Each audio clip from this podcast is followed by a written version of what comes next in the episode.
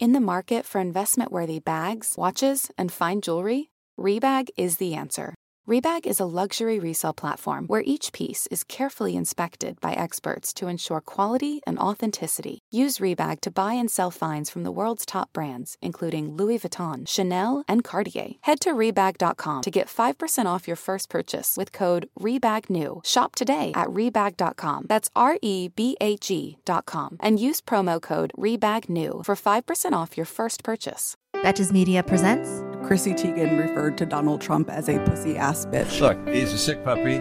He, he shouldn't be. He shouldn't be there. Well, I lost half a day of skiing. I'm going to punch him out and I'm going to go to jail. I'm going to be happy. The Betches Sup Podcast. A speaker has not been elected.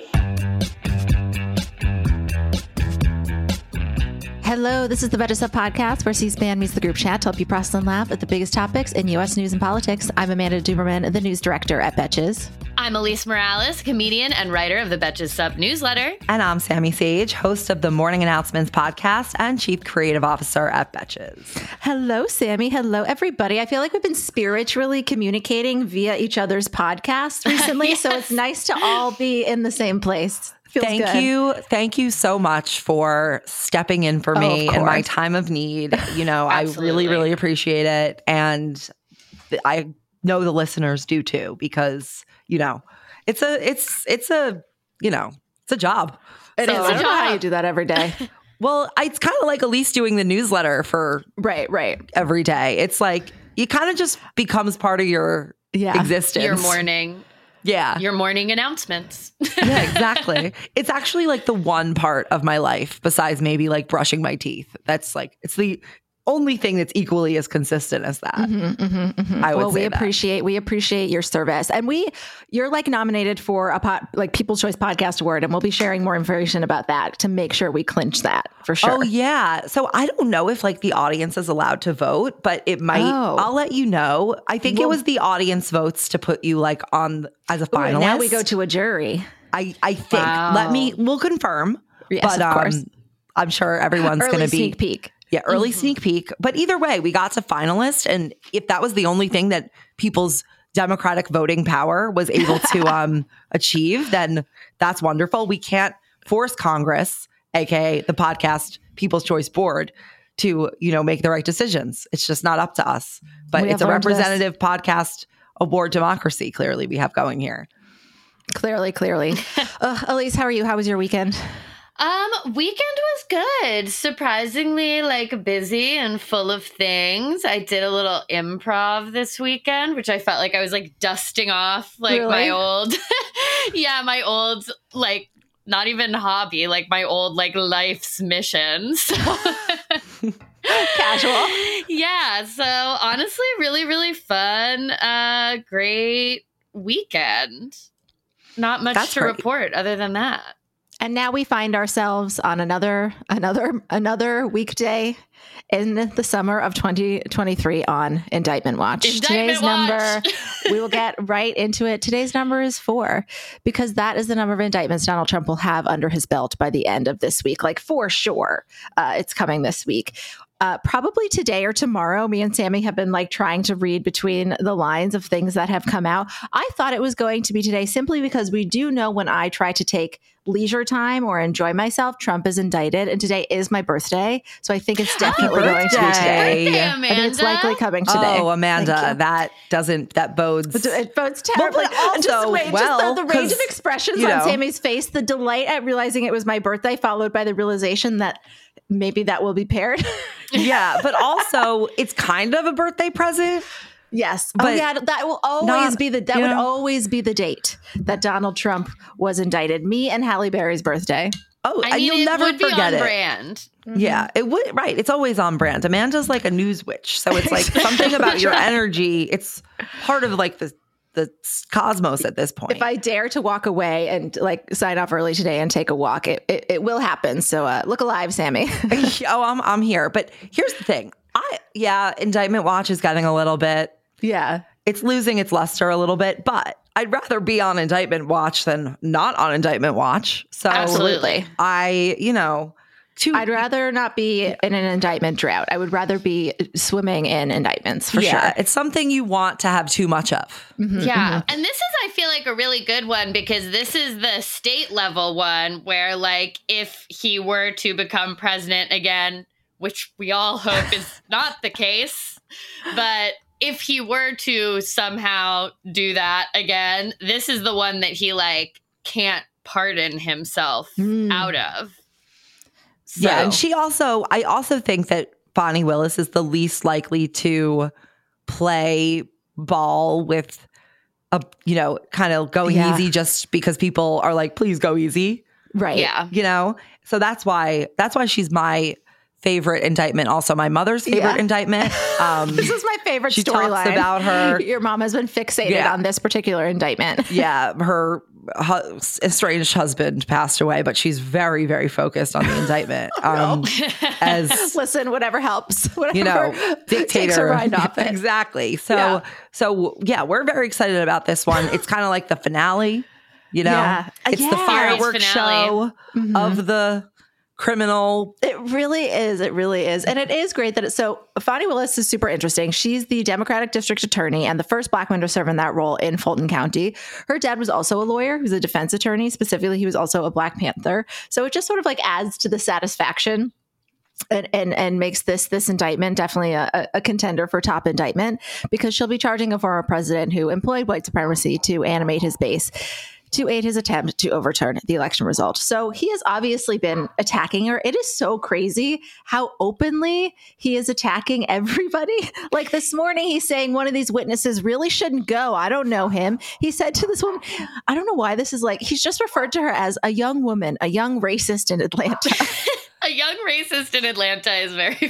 I don't know why. It's just so, so specific. And it's just like a, it's just a, just, it's just a DA. Well, it's very interesting also that he's going so hard on attacking her by name, attacking witnesses by Yeah. name, when in his uh, penultimate indictment, I guess, the judge has been like, Yeah. like a big issue in that case Right. is like making sure that he doesn't post about people and doesn't attack them by name. And that's kind of like one of the things that he and his team are going back and forth about in the Washington, D.C. election fraud case. Mhm. So it's like, it is incredible his inability to like learn anything. Like, literally, he's to having ever meetings shut the fuck up. Yeah. he's having meetings right now in his other case about how the DOJ like tried to get this protective order and how he's not supposed to post about stuff while posting about the new case. Well, I think that like it's sort of like if he were to respond the normal way, like the way a legal like a person would when they're under some sort of order from a judge, that would almost like undermine the whole thing.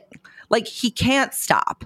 It's it, there's no option for him other than to do this. I think the mm-hmm. bigger question is what comes out of it and what do we cover of it? Because I feel like mm-hmm. I've been reading his little messages and they're they're very I will say they have been pretty funny.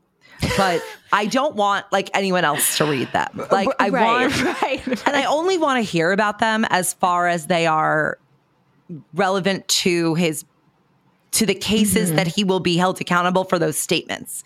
Because his whole thing like I, i'm actually watching them like come up on my tv like he's there he, mm-hmm. he did a whole speech outside a helicopter mm-hmm. as usual. Like he you know he's at least you said the other day when i sent you his little mike pence tweet. Yes. in a return to form. Yes. little with the apostrophe in the wrong place. Here i'm doing it again. I'm talking about it. But yeah. he yeah he knows what he's doing. He can't stop doing this. It doesn't matter because think about like he he did this insurrection and he's still mm-hmm. just getting charged. Mm-hmm. So he knows that there's they can't keep up with his malfeasance no matter how Yeah. hard they try.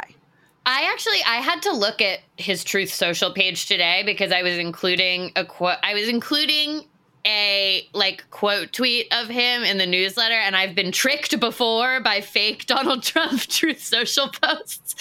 So I had to like go to his page to make sure that this was a real like actual thing that he posted. and it is wild. He is posting constantly on there, all caps, long paragraphs, crazy stuff. And I was like, again, return to form. I was like, Yeah. God damn, he is. I don't think there's ever been a more online politician. It's just like because it's on this, it's weirdly siloed onto his own personal blog, basically. Because that Right. his Truth Social page has to be the only Truth Social that gets any traffic of any kind. It- like I, I, I don't even know how many users it has, but it was absolutely bizarre to look at it, and I was like, "This is a cursed page." But it's nice that you didn't know until you looked. no, It's like a live journal, kind of, but really Yes. live. You know, he's like blogging his.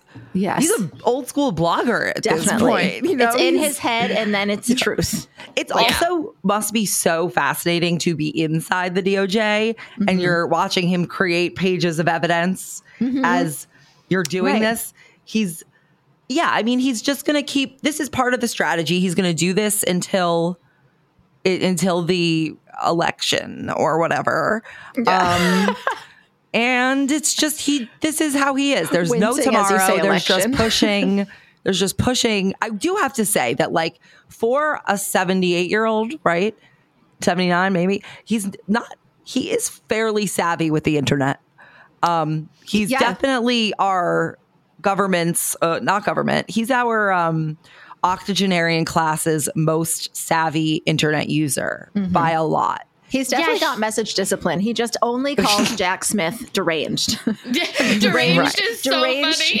Jack Smith Especially because because you look at Jack not- Smith and nobody could, could not be farther seem from deranged. is just so bu- is- he could be Mentally be ill and deranged. yeah like you've never seen someone so just Right. standing there like saying barely anything and his voice is not even like make fun ofable it's sort of non-threatening i would say not It's to also be very funny sexist that he's deranged in his posting about deranged Jack Smith. Like again, his page reads like someone where like you call your mom and you're like, "Have you seen Uncle racist. Tommy's page?" Late, like I think someone needs to call him and see. He's Right. posting a lot. Like, yep like no, absolutely. If this was a private citizen, if this was anybody else, tr- truly their, their family would be rallying around them and trying to come up uh, with a solution. I mean, we're going to come back to kind of like the impact of all of these indictments on 2024 in the main news segment. One thing that is another thing about him like continuing to tweet is that I believe Judge Chutkan was telling his lawyers at the hearing last week, like,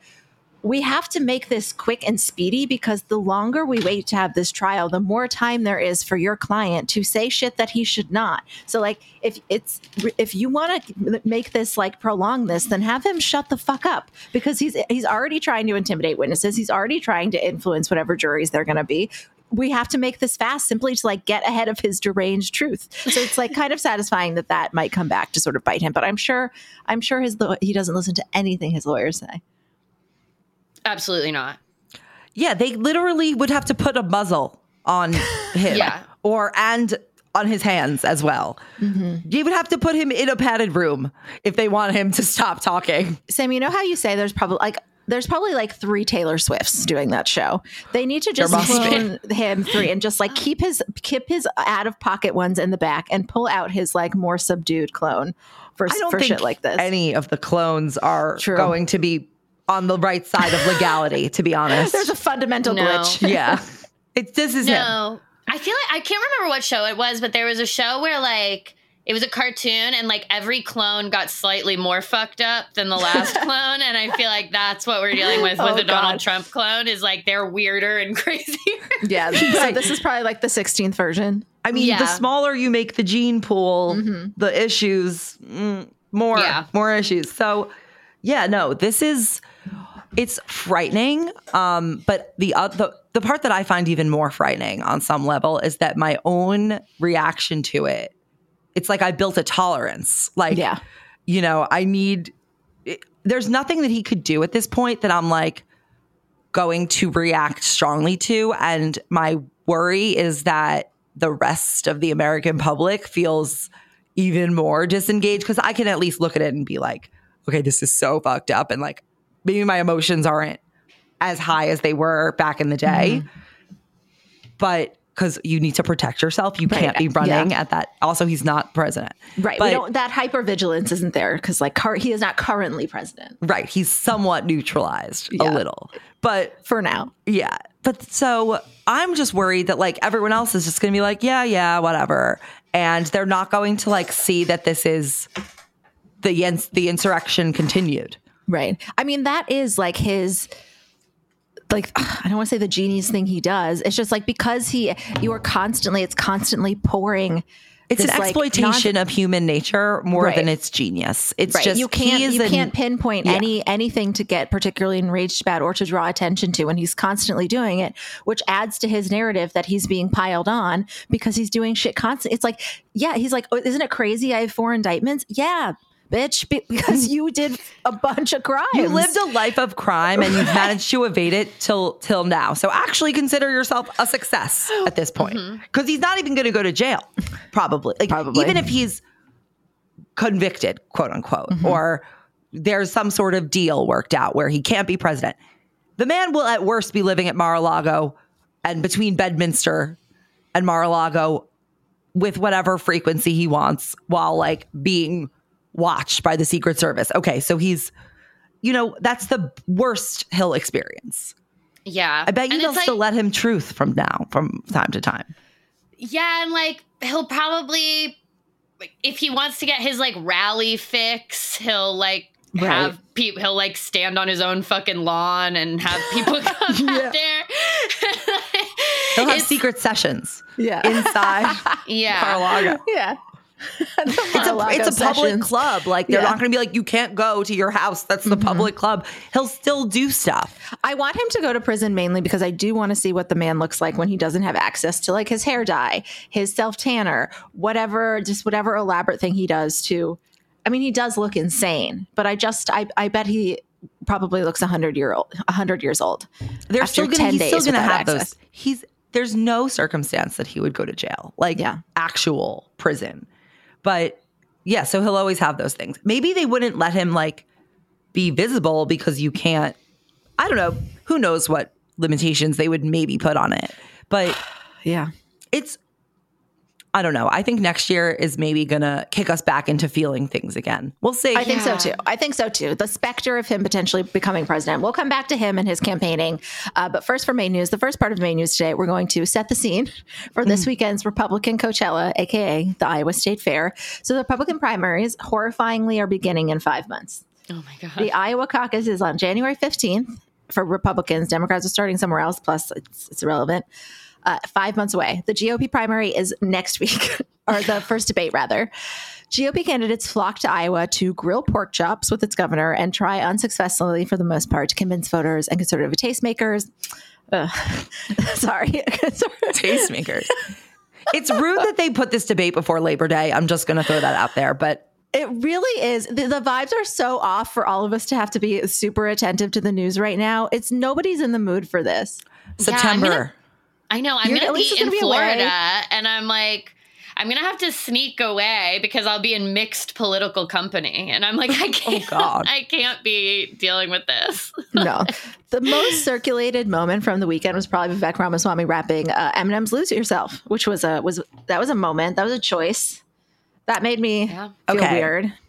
that was so L to the OG. Dude be the Yeah. But at the same time, I felt I watched the video. It almost felt like it was off the cuff. Like, Yeah, he just kind of started. I guess Kim Reynolds, the Iowa governor, sits down with all of these people. I don't know like how she how she got this gig because it makes like and why like she gets to like make Iowa so influential because she does these little chats with them. But I She guess gave she it to asked all of them. Yeah, they guess she, I guess she asked all of them their like walk off song, their like leaving hype song, and he said that, and so they started playing it as he left, and then he was like, "Oh, I'm just gonna I'm just gonna take it away." Right. It was um I, he's apparently doing really quote unquote well. This was happening right as he's like, there was like two big polls that came out last week, and one of them had DeSantis in second, and the other had him in second, and they're still pretty far from Trump. But what do you think that that's so interesting to me that this guy is sneaking up? Like, who do you think he's appealing to that that he might be like? He seems to be like on his way to being anointed the you know Trump alternative. Why is that? You know, I'll be honest, I kind of see it. I see that because he he has an interesting story, and my guess is that to that type of person, he has a level of charisma and a history that appeals to them. Mm-hmm. I think they like that, even though he comes from like he built, he's pretty self made, that he is still a conservative. And just as you think, like, oh, maybe maybe he isn't a total psycho, you read that he thinks climate change is a hoax. Um, Yeah. And then you're like, well, he obviously hates gay people and abortion, you know. But then I'm like, what does this guy really think? What does he really know about governing? And what would he actually do once he got there? And it he's a he's a big wild card because Yeah. he could maybe win because people don't know because he's never been in government before. So and and there's this belief that like if you run a business, you could run the government. Fucking false. But I will just say that there that is a belief that exists. So he sort Yeah. of gives me like um conservative Bloomberg vibes. Um Yeah. so we'll see. And I feel like he literally is just benefiting from the exact same narrative that Donald Trump benefited from. So it would make sense that if people want an alternative to Trump, namely because he's, you know, going to be indicted four times or whatever, because Republicans like it, any of their it seems like especially the base like any opposition to trump is just like s- almost situational. They're like oh well he's mm-hmm. kind of like tainted Annoying. for all these other reasons and blah blah blah. So it's like vivek ramaswamy has all the trump outsider credentials all all of and like the stuff that donald trump benefited in 20 from in 2016 which is zero record of anything so he can just kind of say whatever make wild claims. He's not actually running Totally. against like having done anything.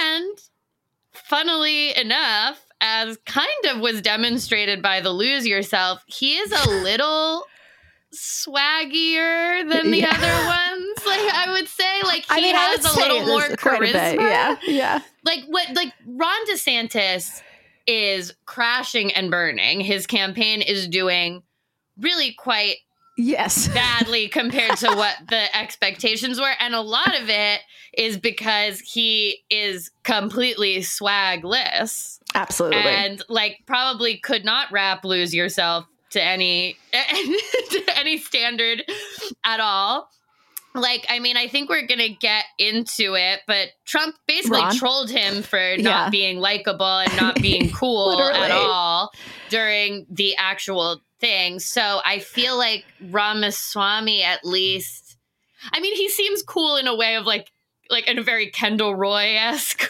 totally. way like yeah like the tech Yeah. bro Mhm. vibe like people who think elon musk is cool and funny will probably think vivek ramaswamy is cool but like no one thinks that ron desantis is cool in any Right. level Ron DeSantis, I would say that his the failure of his campaign is 100% due to the fact that he has not one ounce of charisma to the point that he comes No off. riz. He has no riz. He has he has Ted Cruz levels of off-puttingness, Mhm. but like almost worse, I think.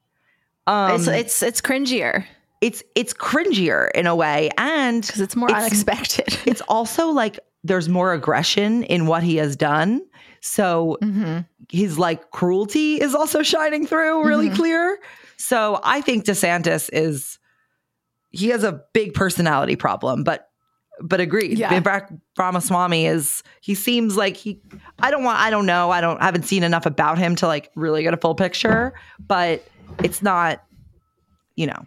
Yeah. Based he's on on a that charisma performance. void Yes, exactly.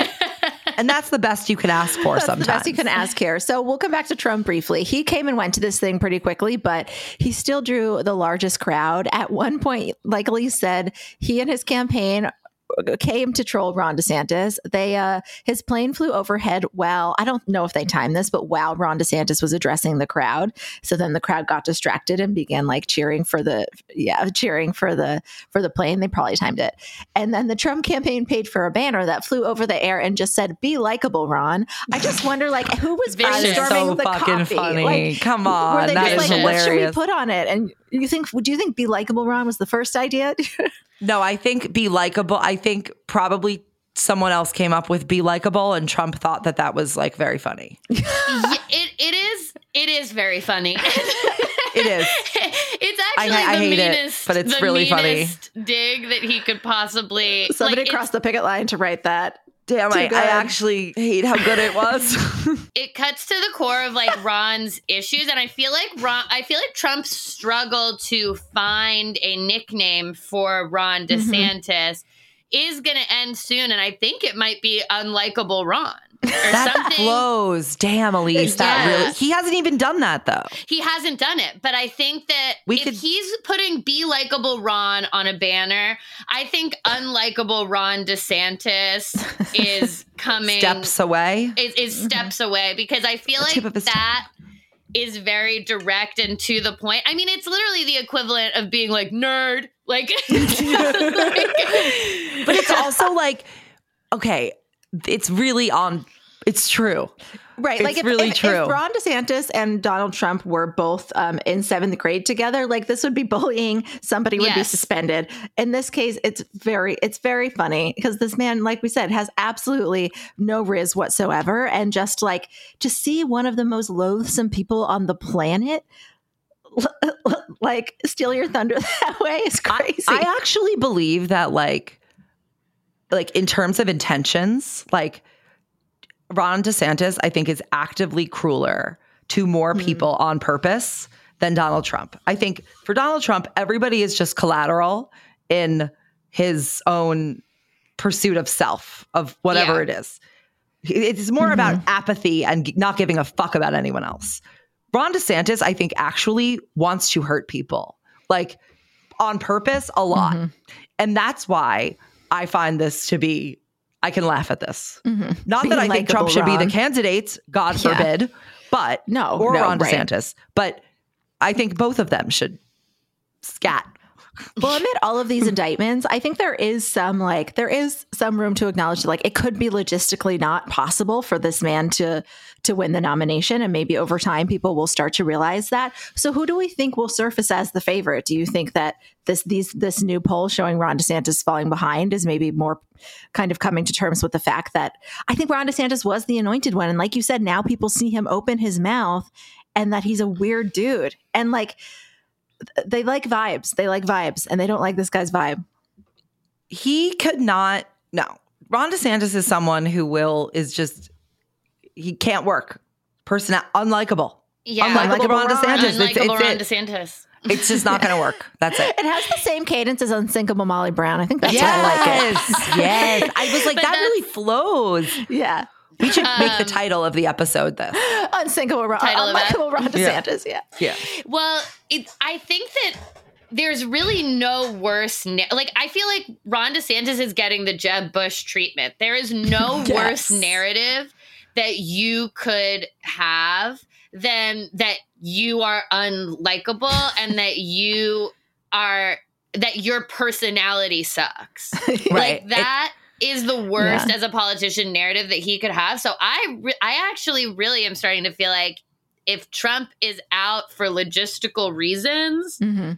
it's not going to be Ron DeSantis and I think we're going to have to see how these debates go Mhm. to see who kind of emerges. I know, I mean, Vivek Ramaswamy is doing better in the polls. I think, like we just said, he appeals to people who like the Trump outsideriness of it all.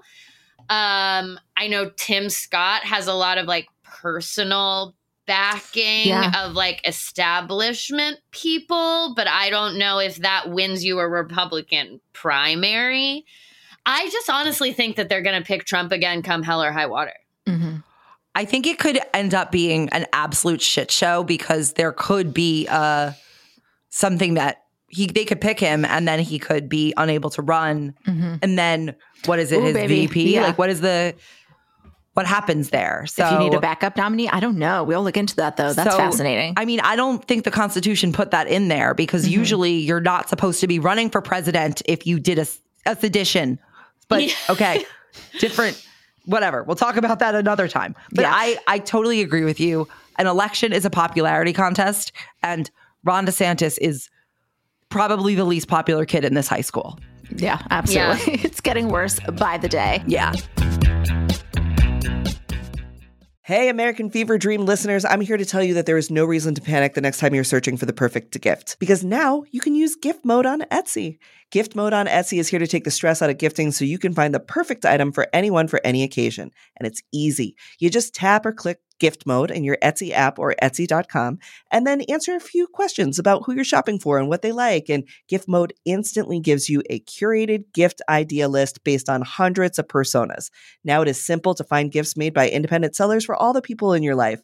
So whether you need a Mother's Day gift for the quilter or a birthday present for the vintage hunter, there is something for everyone on Etsy. Some of my favorite things to do are go to Etsy gift mode and then search absurd things like what kind of gifts do you have with Walter Cronkite on them? What kind of gifts do you have for dachshund owners? There's jewelry, ceramic, toys, board games, all kinds of fun stuff. A gifting moment is always right around the corner, whether it's a birthday, an anniversary, a holiday, or even just a day to say thank you. Gift mode on Etsy has you covered. Need to find the perfect gift? Don't panic. Try gift mode on Etsy now. Today's episode of American Fever Dream is brought to you by Nuuly. Have you ever felt that fast fashion ick, but can't always afford the super high end stuff? I have a solution for you. It's Nuuly. Nuuly has everything you need to bring your closet up to speed for the season without breaking the bank. Free your closet of impulse purchases and skip the buyer's remorse by renting instead. Nuuly is a subscription rental service, and for just $98 a month, you get your choice of any six styles. They also have inclusive sizing up to 5X, as well as petite and maternity. You get fast, free shipping and returns, and professional cleaning and Nuuly's state of the art laundering facility. No laundry for you to worry about. This is the best. You just put it back in your box, send it out, and before you know it, you've got your next one. And you always have the option to buy what you love for sometimes up to 75% off. I bought the Rachel Antonoff pasta puffer from them. I was obsessed with it, like everybody who tries it is, and it was completely sold out everywhere else. So I felt like I really, really had an in there. So thank you, Nuuly. Nuuly is an amazing value at $98 a month for any six styles. And right now you can get $20 off your first month of Nuuly when you sign up with the code FEVERDREAM20. Just go to N-U-U-L-Y.com. That's Nuuly with two U's and enter the code FEVERDREAM20 and sign up to get $20 off your first month. That's N-U-U-L-Y dot com, Nuuly with two U's with code FEVERDREAM20. Nuuly subscription clothing rental, change your clothes.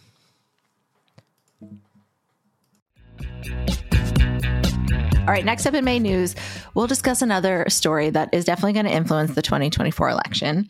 Attorney General Merrick Garland announced on Friday that he's appointing the U.S. Attorney for Delaware, David Weiss, as special counsel to lead the investigation into Hunter Biden.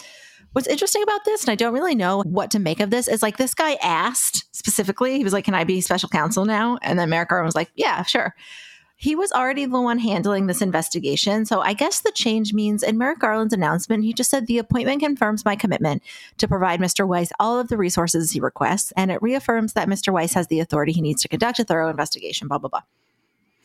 Obviously, as he, There's something they're not telling us about how this went down, and we'll find out one day. Hopefully soon. I Yeah. don't really understand.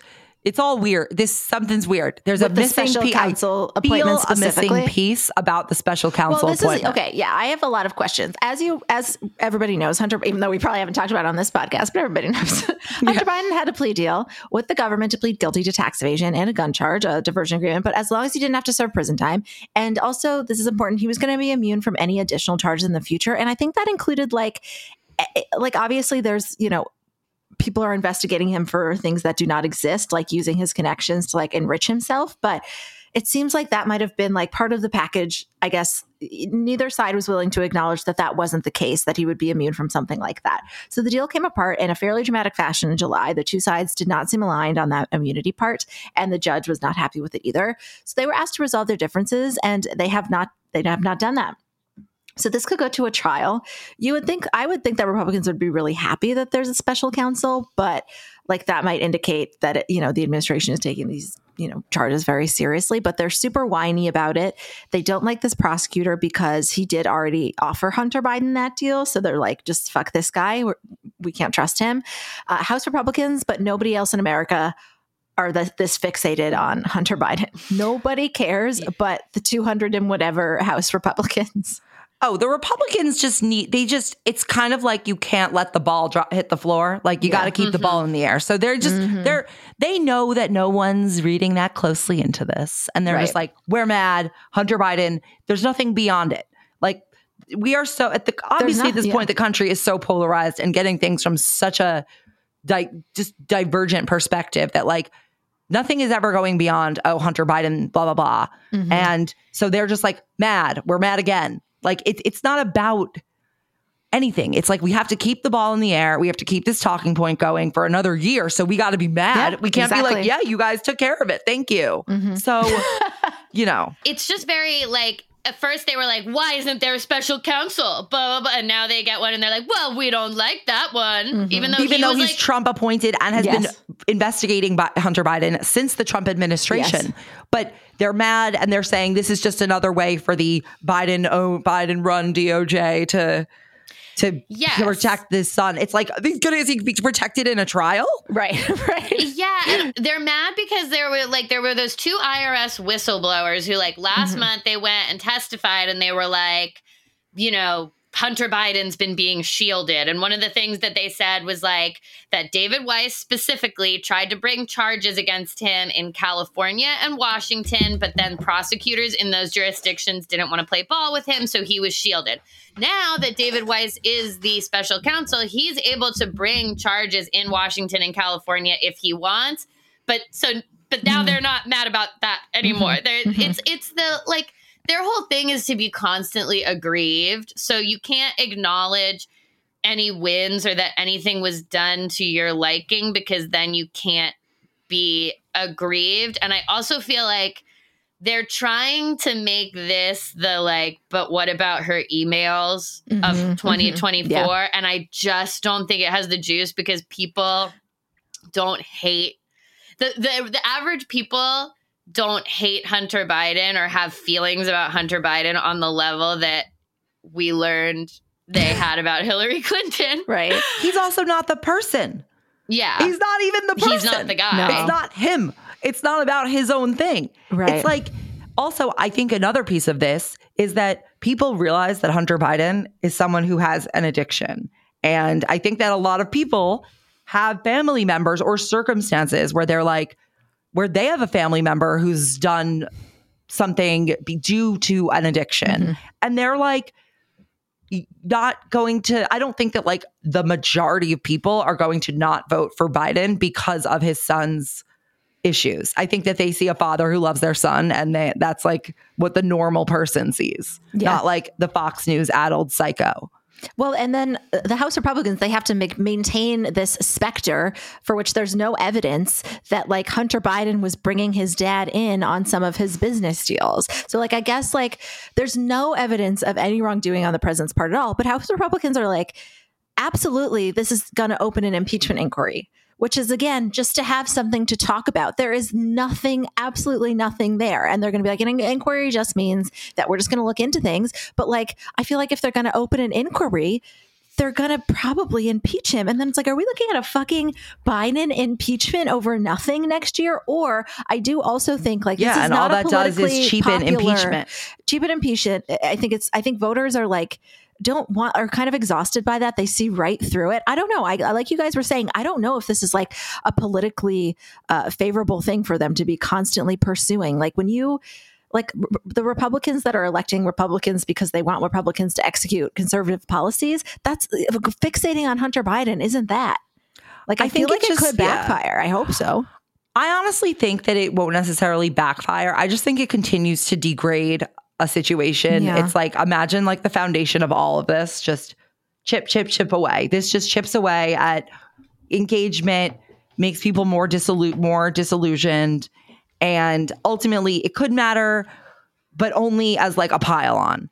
But I think Yeah. but at the end of the day, we are seeing people come out in elections because uh, they're like, okay, fuck that. What about my uterus?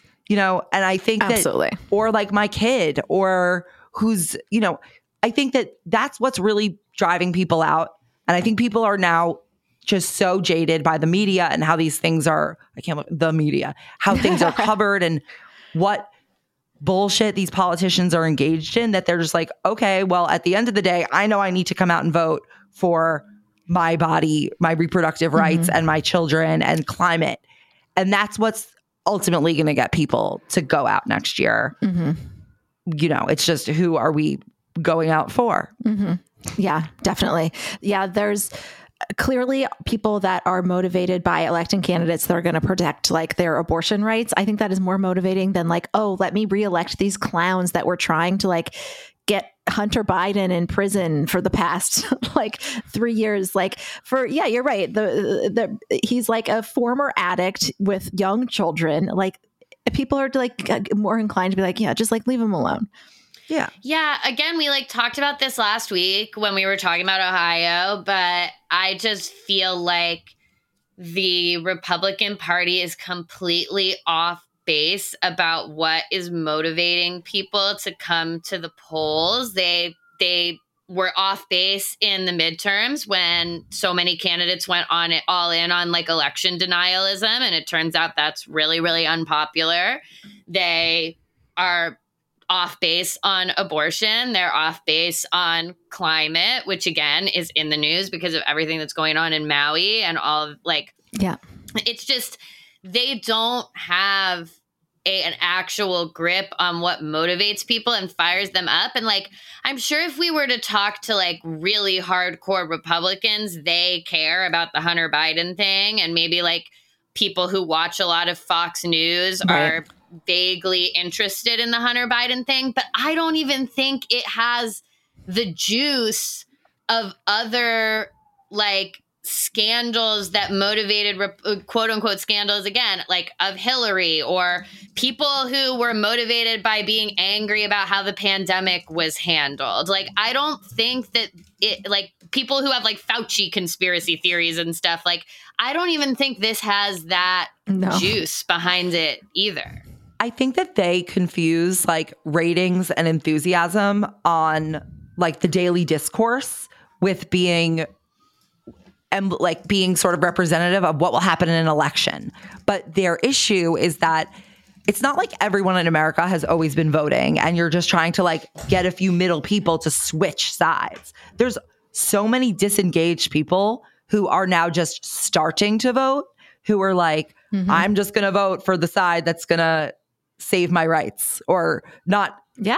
you know so i think that like they're trying to just win over people who are already engaged they're not thinking about like how do i bring in a new person and i don't think anyone's going to be brought in by like this abuse of the president's son who has an like a real common problem like i don't think that that's Yeah. going to be like oh let me see what these politicians have done for me lately Mhm. and I just don't think that that's going to get people to be engaged in democracy. So, yeah. Yeah, I agree. It would be ap- it would be incredible to continue to watch Republic conservative politicians' actions backfire on them. It's really a trend that I think should stick around for a while. it Yeah. does feel good it does feel good All right, finally today for our men, okay? We have an update on the deranged billionaire cage fight. And the update is that like maybe this saga is over. I want to talk about this, but I also fucking hate this. But I still Yeah. want to talk about it. According to Mark Zuckerberg, this is over. The Meta CEO said that despite agreeing to Musk's challenge for a cage fight, he has not heard anything from Musk about it. Zuckerberg posted on threads that he like wanted to do it. He pursued the fight in earnest. He'd even coordinated with the UFC president to hold an event for charity, uh, but that Elon won't confirm a date. And that if Elon wants to get serious, they can do it. Uh, Elon apparently asked for a practice round in Zuckerberg's backyard. Get a trainer. what Yep, absolutely. This was also surprising because a few days ago, Elon Musk posted that the fight would be held in Rome. This is all deranged. Uh, and that he'd already coordinated with the Italian prime minister, who is that uh, fascist girl boss, right? Uh, to make it happen at an epic location. And that all proceeds would go to veterans as well as pediatric hospitals in Italy. Anyway, what is this? I am actually genuinely wondering if the two are coordinating to get traffic to their respective social platforms by engaging in this. Because Mark's posting his shit on threads. It's like Elon's best performing X content. I just hate it. What are they doing? Or do you think they genuinely were ready to get in a ring and fight each other? I No, I think Zuckerberg was ready to get in a ring and fight. yes. Yeah. Really? Yes. And Elon Musk is like trying to bring traffic to this and himself Okay. and make himself seem macho. But Zuckerberg, if you read their text, because like Yeah. Elon Musk posted their text or Right. something, Zuckerberg's like, yeah, like let's just do the fight already and like Mm-hmm. wrap it up. And Musk, who will fucking lose because look at Zuckerberg Yeah. these days. Zuckerberg, like, actually, I Yeah. mean, I don't think he's the world's greatest fighter, but he is actually training to, Yeah. like, like He was Elon training Musk was going to before get his this. ass handed to him. yeah. He was training before this, like for fun. I mm-hmm. think I think that what we are seeing here is that Musk and Zuck are two very different type of nerds, which mm-hmm. is that Zuckerberg is self-serious to an enormous degree and like um like kind of straightforward in a very weird way of like yes i will train and i will fight you. And elon musk is a troll who none nothing that he said everything that he says is just he he is, is he's always quote unquote joking. None of it's ever Yeah. real. He doesn't actually mean anything. He's kind of like slippery mercurial kind of guy whereas elon whereas zuckerberg is a robot who is Mhm. like we have agreed to fight and now the Yeah. fight will take place and and so that's why he seems like I thought that we agreed to have a fight. You Yeah. said it publicly that we were going to fight, and Elon Musk like is so like ridiculous. like But- yeah, it's just like we're dealing with two du- dudes on the opposite end of this weird polarity. yeah. I'm going to be honest. I think we're also dealing with two undiagnosed Uh, yeah, individuals who are acting like I think this Elon is Elon Musk is diagnosed. whatever Right? they Yeah. are diagnosed. but They're we're not talking about it in that mm-hmm, context. Mm-hmm, mm-hmm. You know, we're not talking about it as a clinical situation, which Right. it is. Let's be clear. Like Right. you know, but I I, I, think mean, I mean, the segment is are men okay from a clinical point of view? Absolutely not. No. yeah. But No. I, I also think that with the Zuckerberg piece, yes, it's that he takes it at face value, but I also think that this speaks to like how they each are as businessmen.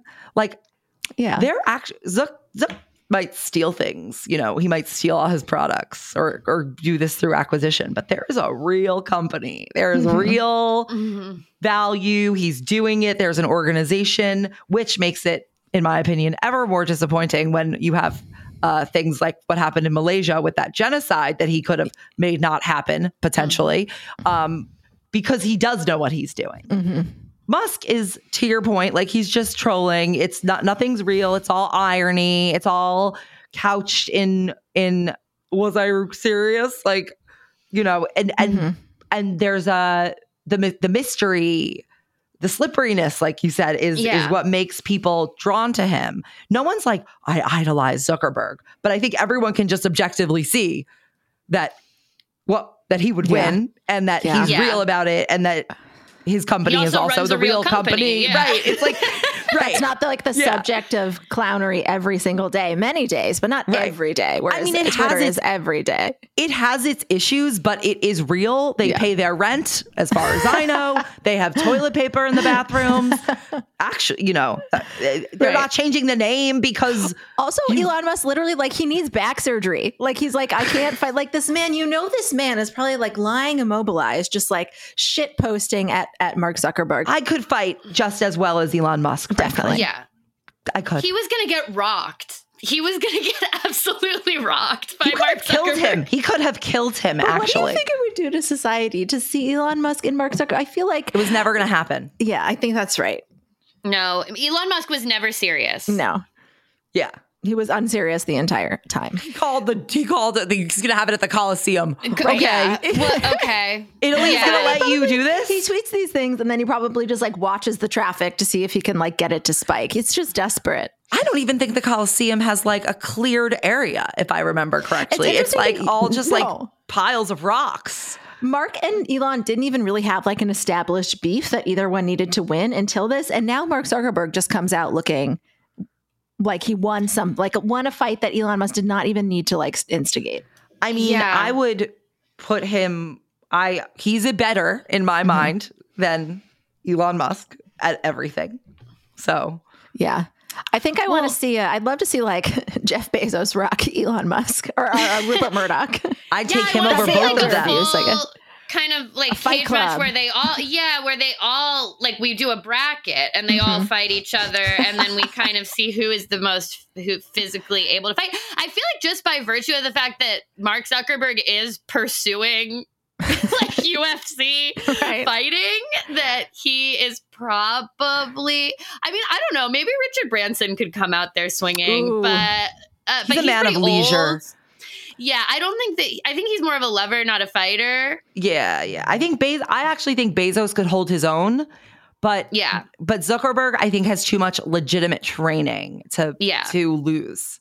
Um and that helps. I see Bezos as just like uh he's a routine gym guy. So he has he'll he'll hold Yeah. his own, but he's not going to like He's this isn't his area of Yeah. expertise. He would also invest in like it. Like if it was coming to it, Bezos would train. He would get. He would probably hire a pretty high level person. He would go into like one of those cryogenic chamber things that zap your muscles Mhm. like Yeah. to the, the same amount of like doing a hundred sit-ups or whatever Yeah. like, he would like be using all of like the the like, most uh elite technologies to like kind of iron man himself i feel like Yeah. Elon Musk would buy all of those things, but he wouldn't use any No, of No, them. exactly. They'd stay in the boxes. Yeah, like that's how like he'd have the trainer and then he, would just like not spontaneously do the buy everything. Definitely. Right. that Okay, is well, just who they are as people. But yeah, I'm glad we don't live in a world we where we have a to watch skit, that the battle of the billionaires. We could. We should. All right. Coming up next for women's rights and women's wrongs, I had another amazing chat with Amanda Zurawski. She is the lead plaintiff, I believe, in the case in Texas where the state uh, was suing to get some clarification around the abortion ban, which they were successful in doing. But uh, the state immediately appealed that. They were like, oh no, doctors using their judgment to save your lives. Not that. So she came back to kind of talk about what that trial experience was like and um, what it what's next. Uh, so stick around for that. Sign up to The Economist for in depth curated expert analysis of world events and topics ranging from business and culture to science and technology. You'll get the weekly digital edition, online only articles, curated newsletters on politics, the markets, science, culture, and China, and full access to The Economist Podcast Plus. The Economist is independent journalism for independent thinking. Go to economist.com and get your first month free. Hi, everyone. Today I am back with Amanda Zurawski. She is one of the plaintiffs in a lawsuit against the state of Texas, alleging that its abortion ban is too restrictive when it comes to women with complicated pregnancies. Thank you for joining us, Amanda. We spoke not long ago, but there's been quite a few updates since then. Oh my gosh, yes, it has been a whirlwind. Um, Yeah. Thank you for having me back. I really appreciate it. I'm Of happy course. to be here. Yeah, our audience loves to hear from you, and we're so thankful that you're so generous with your time and your experiences, and um, really curious to know sort of where you're at. So, I'm just wondering if broadly you can kind of catch us up to the state of your lawsuit against the state of Texas, but specifically up to um, Judge Mangrum's ruling, and then we'll get into what happened after that. But take us through, um, you know, the the original outcome of that, which we talked about. We talked about the the nature of your lawsuit last time. So, tell us what's happened since up to that initial decision. Sure thing. So, about uh, it's been almost three weeks now since we had a two day hearing Yeah. here in Austin, and a number of the plaintiffs testified, including myself, as well as a few other patients, and then also some physicians who are listed as plaintiffs. And um, of course, the state brought their own quote unquote expert witness. Um, and so that was a pretty I mean, that was an eye-opening couple of days. I've I've never Yeah. been in a courtroom before. Um, It was pretty grueling. It was extremely traumatic. It was very painful. Yeah. Um, but you know, we got through it. We felt it was important to relive our stories for for the judge to hear. And we were really glad to have our say in court and hold these people accountable and make them look us in the eye and tell us, you know, that they um, acknowledge that we were there. And so um, after the two days, it was kind of a whirlwind. The judge did say that there was so much to review that it would take her a couple weeks to hand down the ruling. And she was spot on. So last Friday, about two weeks to the date, she released her ruling and she ruled in our favor on both the Mhm. injunction and the state's filing. So it was really, really exciting. Yeah.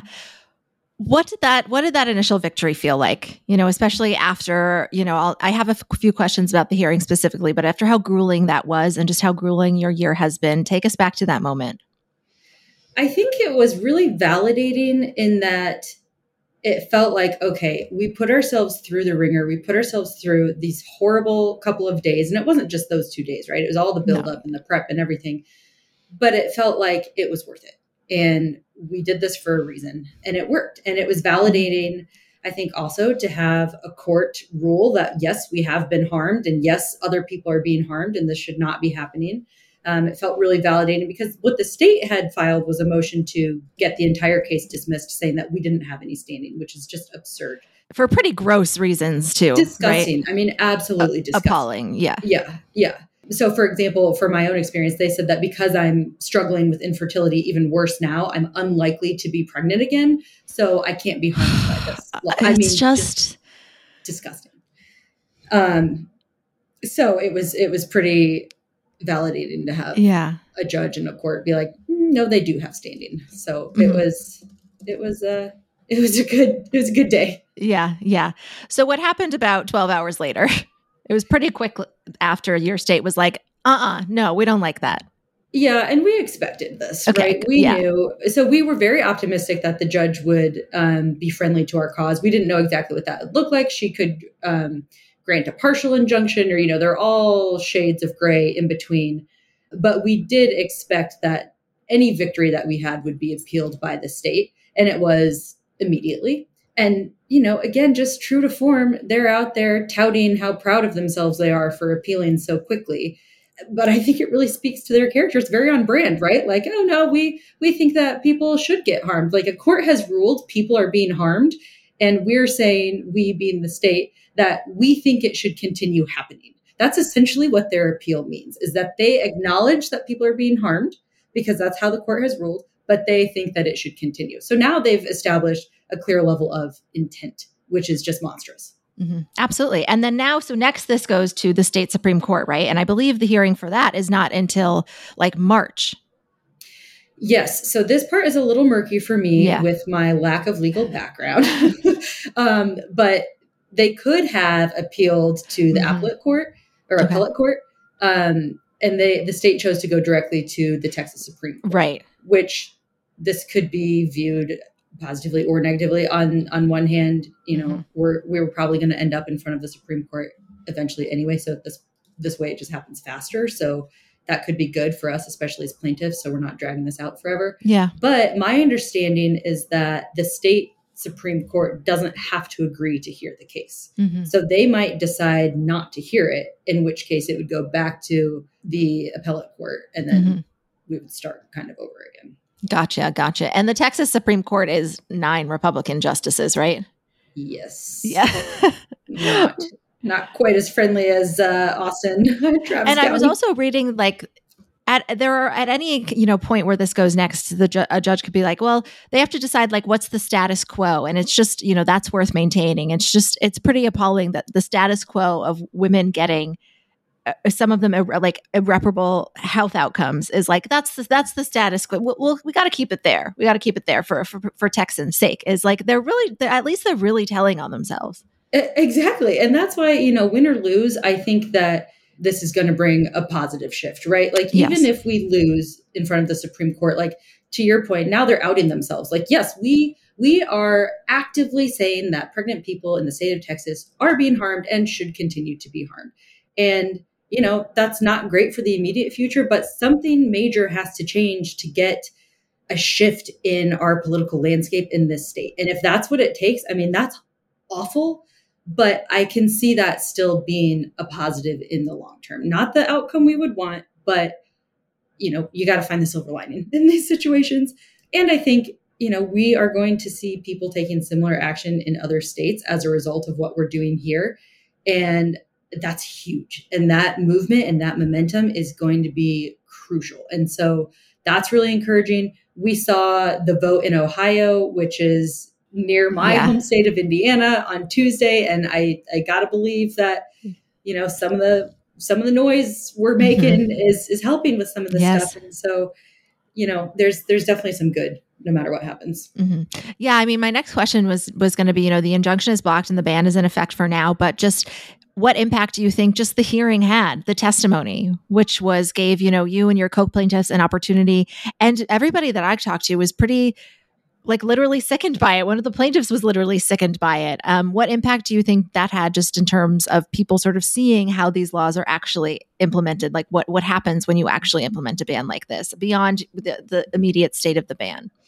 You know it was interesting. I think when we've spoken out previously and when we've had some milestones previously, mm-hmm. it was still a lot of education and people being like, oh my gosh, I didn't know this was happening. I didn't know this is what these bans meant. Right. And it didn't feel that way this time. This time it felt more like, yeah, we knew. Yeah. Like we've heard about this and we are outraged. And now we're going to do something about it. So it feels like we've shifted into a new phase, which is really exciting and, and really encouraging. So, you know, like I said, no matter what happens, I think that we're just fueling the momentum. Um, and I think every new case that comes and every new story that comes out, it's just going to keep fueling the momentum. And that's critical. I mean, we're coming up on a big election year next year. And we know that this is going to be a critical issue. So we just got to keep talking about it. Mm-hmm. Yeah. I mean, you referenced Ohio, and I mean, the numbers there, we were talking earlier about how in that outcome, 57% of people voted no on that initiative because they knew it could result in an abortion ban in the state. That's a higher number than Democrats in the state. So it's clear that people, I think that election probably could have gone different like two years ago or a year ago before Roe was overturned and people started hearing what you know, obviously, you know, around here we believe like whatever reason you need an abortion, you should be able to have access to one. But like you said, mm. I think pe- people truly did not believe the extent to which like women's lives would be put at risk by this. And I feel like you are really, really seeing that impact.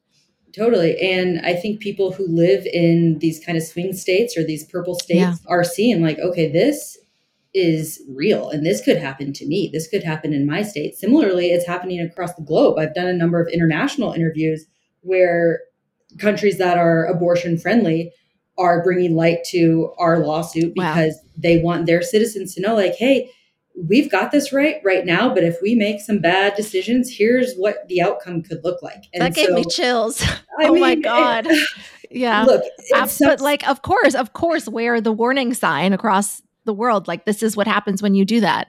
And yet like these these are the same politicians that are like american exceptionalists Totally. And it, it sucks to be the cautionary tale, but it's yeah. like people need to know that this is what can happen if if we let it. And so, yeah. you know, again, that's why we'll just keep talking. Yeah. What were some moments in the hearing where you had to kind of pick your jaw up off the floor? Because, like you said, it was not just you and your co plaintiffs sharing your stories. There were other people that unfortunately had the opportunity to talk a lot. yeah.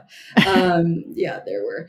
So there were a, an infinite number of jaw dropping okay. instances. I think anytime anyone from the state's team opened their mouths, it was just like shock after shock. I mean, the callousness with which they questioned us wow. was mind boggling. And I was the first um, plaintiff to testify. And so when I was cross examined by the state, we knew that they were not going to be friendly. We were not expecting them to be as monstrous as they were wow. and as cruel as they were. And so that I think I'm, I'm very glad I went first because I think then my fellow plaintiffs could see what to expect and so mm-hmm. they felt better prepared. So I was I was glad to to do that. But yeah, just the complete lack of empathy was really surprising. I mean, just on a human level.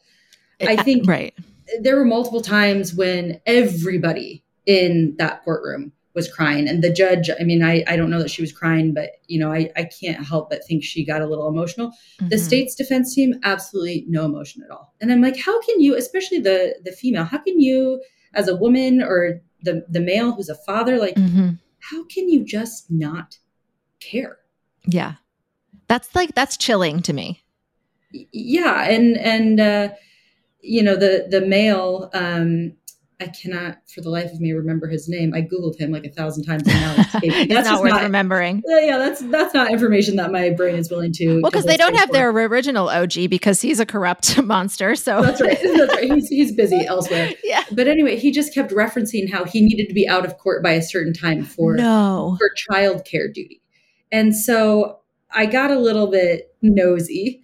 Oh. And I looked him up. Sure enough, he has a daughter. And so badly, I wanted to say to him, Yeah.